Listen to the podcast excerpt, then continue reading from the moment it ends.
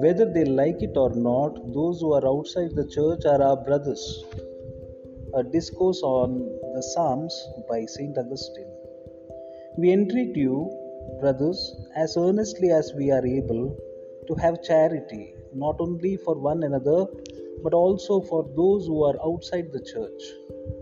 Of these, some are still pagans who have not yet made an act of faith in Christ. Others are separated, insofar as they are joined with us in professing faith in Christ, our head, but are yet divided from the unity of His body. My friends, we must grieve over these as over our brothers. Whether they like it or not, they are our brothers, and they will only cease to be so when they no longer say, "Our Father." The prophet refers to some men saying, "When they say to you, 'You are not our brothers,' you are to tell them, 'You are our brothers.'" Consider whom he intended by these words. Were they the pagans? Hardly. For nowhere, either in scripture or in our tradition manner of speaking, do we find them called our brothers.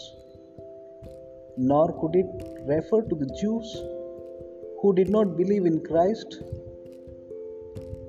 Read St. Paul and you will see, when he speaks of brothers without any qualification, he refers always to Christians.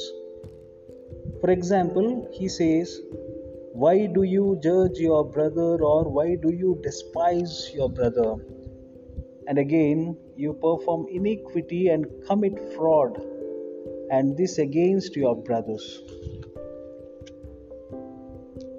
And so, dear brothers, we entreat you on their behalf, in the name of the very source of our love, by whose milk we are nourished, and whose bread is our strength, in the name of Christ our Lord and His gentle love, for it is time now for us to show them great love and abundant compassion by praying to God for them.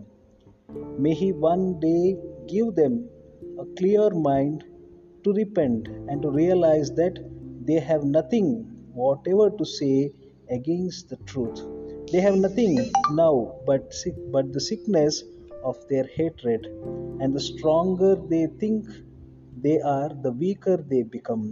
We entreat you then to pray for them, for they are weak, given to the wisdom of the flesh, to the fleshy and carnal things, but yet they are our brothers.